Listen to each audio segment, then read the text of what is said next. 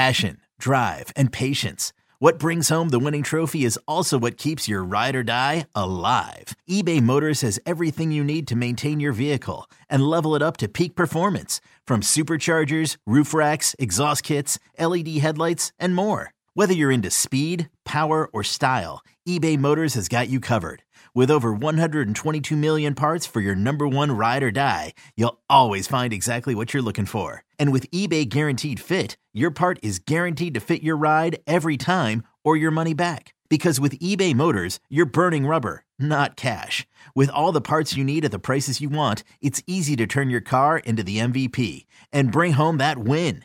Keep your ride or die alive at ebay motors dot com. Eligible items only. Exclusions apply. Let Tend Dental make your dream smile a reality. We offer a variety of top-rated treatments, including Invisalign aligners. And for a limited time, Tend is offering seven hundred fifty dollars off orthodontic treatments. Offer valid through January thirty-first, so don't wait. Visit hello tend dot com slash sale. That's hello tend dot com slash sale. And book your free consult today. Sal Capaccio, Matt Bove. It's always game day in Buffalo. All right, Matt, before I get into wide receiver and um, need versus value, thank you very much for attending the very awesome birthday party my wife threw for me. Uh, yep. We we had a big party at Riverworks, and, you know, it wasn't a surprise. People thought it was. I had to give her my contact list and tell her, you know, people to invite and all those kinds of things. Yeah. So we did it that way. I really appreciate you coming. We got to see a lot of people, and I just want to give a backstory into this because I think it's important to share this for people. And I don't know if you were there when I spoke uh, or if you had already left already, but um, one of the, the thing that I said to people, and I want to make sure, I think this goes for anybody in life. You know, a few years ago, maybe like two years ago, my wife said to me, what do you want to do for your fiftieth? I was like forty-eight, maybe turning forty-nine. We had just come out of COVID around that time. And I said, you know, she said, like, do you want to go to a golf resort? Do you want to go to Vegas? All these things. And I said, you know, I said, I'm a people person. I love seeing people, getting together with people, and we just don't do that enough. And the only times we seem to do that are in bad situations, funerals, memorials, people passing yeah. on. And what do you say to somebody when you see them then? Hey, we got to get together more. It shouldn't be under these circumstances. Mm-hmm. I said, let's have a big freaking party. Just get people together. I didn't want it for me. I wanted it for everybody to get together. Yes, it's my fiftieth, but I wanted to see all the people who don't see each other enough get together. So we did it. And, you know, Um, I endorse Riverworks on W G R. Uh, so I went to the people I know there and said, hey, what can we do? And they said, you know what? We have this room that is being built and it will be ready that week. Literally, we were the first event. Oh, nice. It was amazing. Um, and the more it went on, my wife was just amazing about it. And I kept saying, well, you know, it starts to add up with money, right? And she's like, no, no, we're going to do this right. We're going to do this right. So we had an open bar for three hours. We had food. And we had the three sixty thing that everybody got on top of the platform that um, the singing cop, Mo Badger, he's a part of. He did that. D J Milk was there.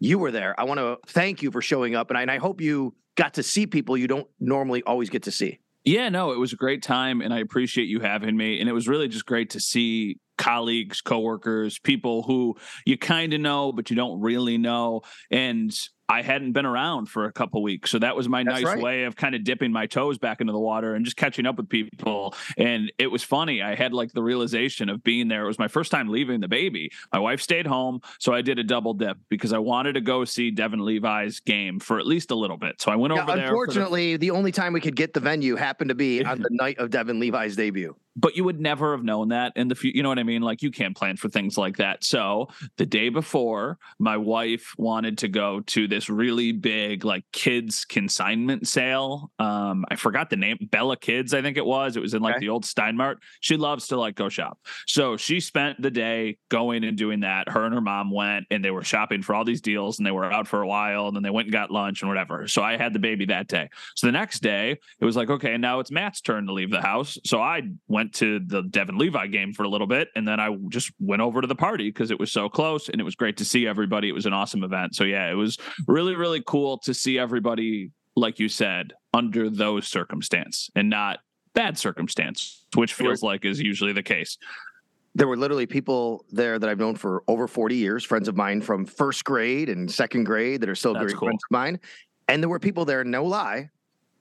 There were people there that I met at the owners' meetings from Buffalo. Um, the, it was great. Uh, a woman named Jennifer works for the American Heart Association, and she was in Arizona to help with the presentation with the DeMar Hamlin news that they had. And she's from Buffalo, and we got to know each other. And I said, hey, why don't you guys, you and your husband, stop by uh, Riverworks, my birthday party. They showed up. I knew her for five days. So you had the spectrum. You had the media people, the college people.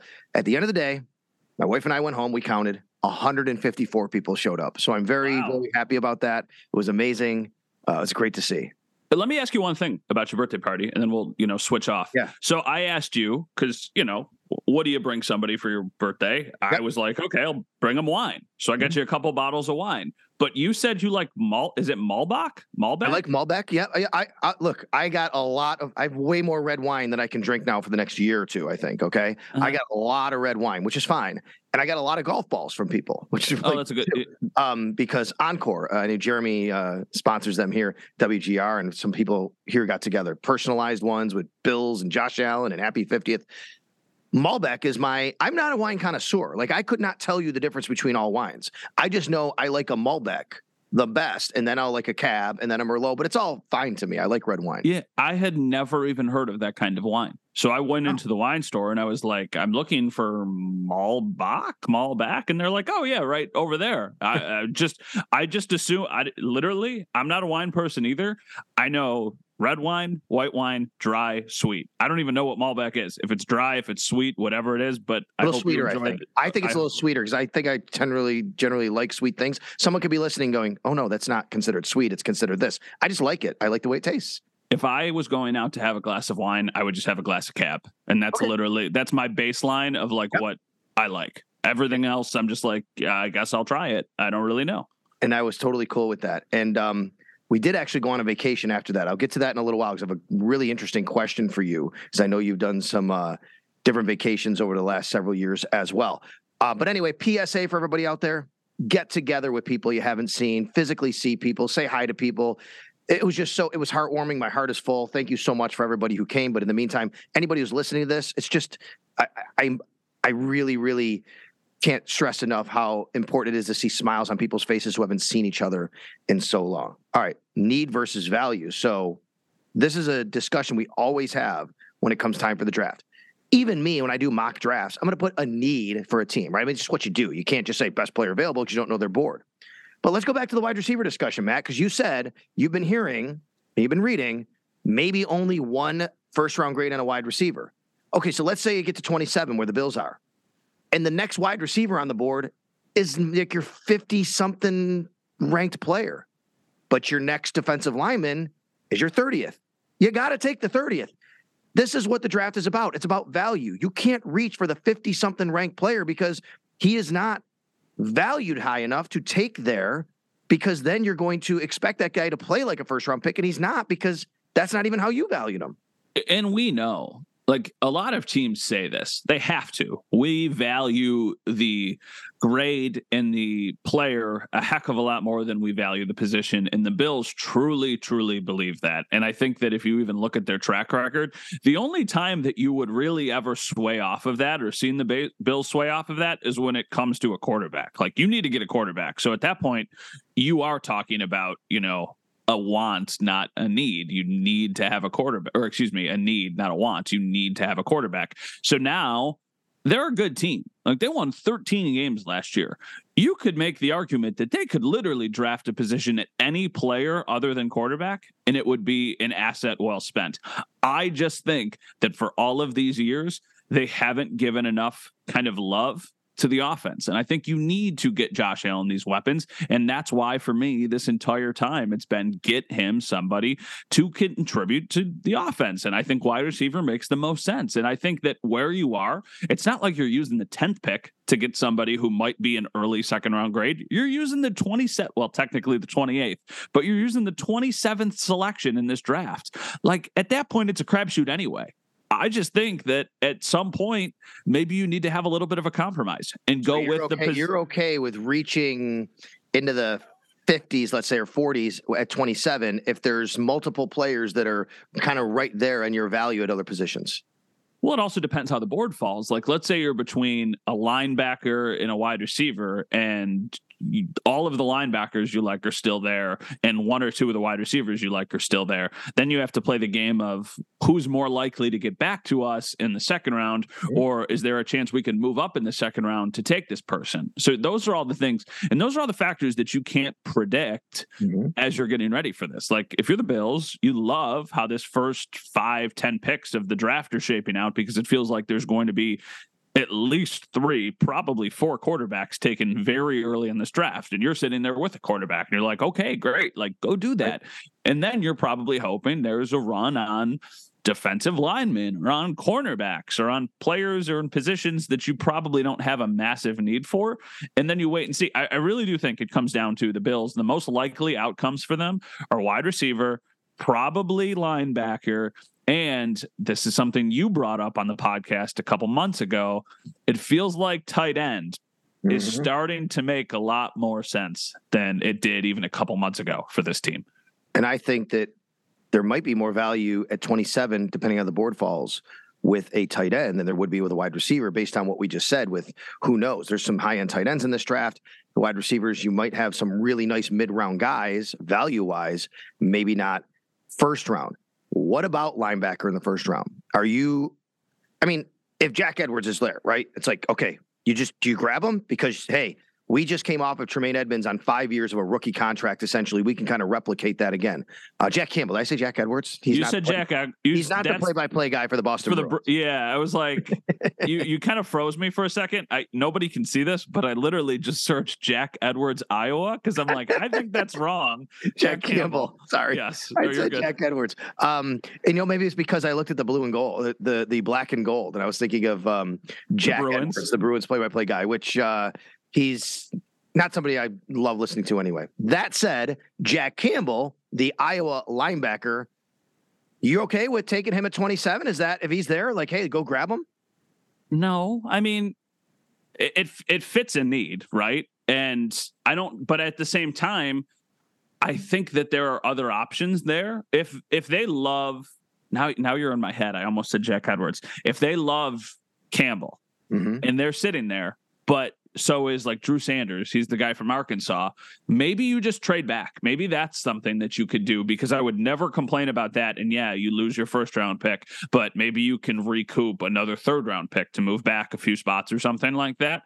And then you can try and get a wide receiver and you can get a linebacker. And we're all sitting there going, wow, Brandon Bean's a genius. What a move. I, I don't know. I mean, if they do it, it's not like I'm going to be stomping my feet on the ground saying that this is a mistake, because I do think it would be somebody who would immediately slot in and be your starter. Like, it would be him and Milano going into the season. I just, I don't know. I, it feels like from the things that I've read, it's not like he's a surefire first round pick anyway either. So the grades on him, and we won't know what the Bills grades are, but the grades on him are going to be just like the grades on the wide receivers, where it feels like maybe you would be reaching a little bit to take a position that you need.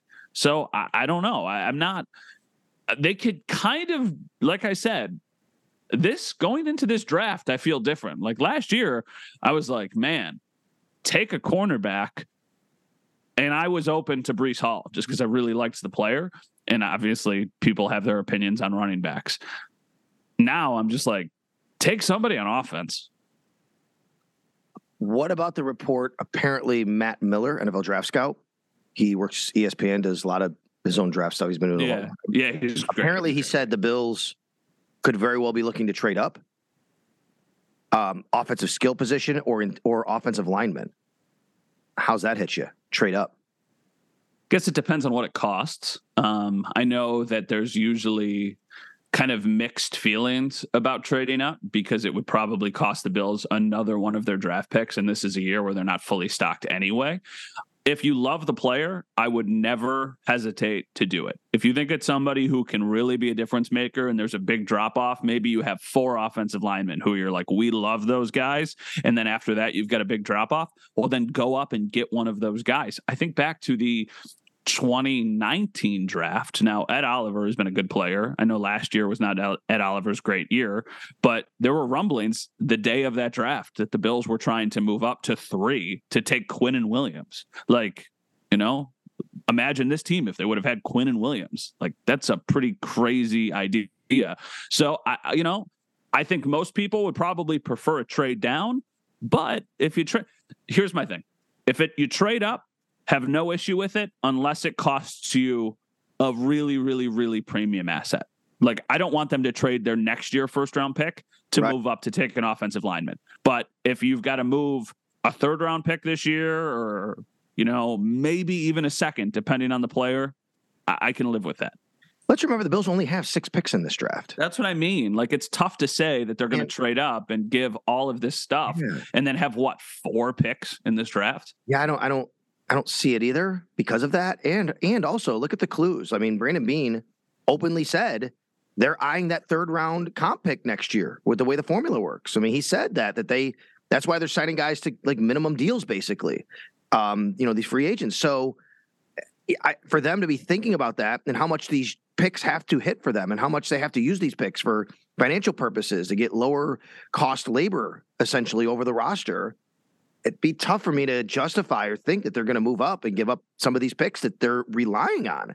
So I don't necessarily see it. Uh, before we end this segment, real quick, they did sign, re-sign Jordan Phillips uh, mm-hmm. since the last time we spoke. This just happened. The official announcement just happened a few days ago. Um, n- not a surprise. I think it really comes down to if Jordan Phillips is healthy, he can be a player that can really help this team. He's done that. He had nine and a half sacks in Buffalo, goes off to Arizona. Um, he, he started to have more sacks in his career later in his career than earlier, which he has, you know, kind of continued when he's been out there and been being used like that, but he's also had the injuries, and that's been the issue. The shoulder last year, the hamstring. He stays healthy though. He can be a really, really valuable player for this team. And next I wonder what's happening with Shaq Lawson because he's still unsigned. Yeah, that's going to be the next place that I go to. Jordan Phillips always felt like the more likely of the two to kind of come back for another year just because of the impact he did have when he was on the field last year. And mm-hmm. I do think that for what they're going to pay him for a one-year deal makes a lot of sense for both sides. Glad they were able to get something done.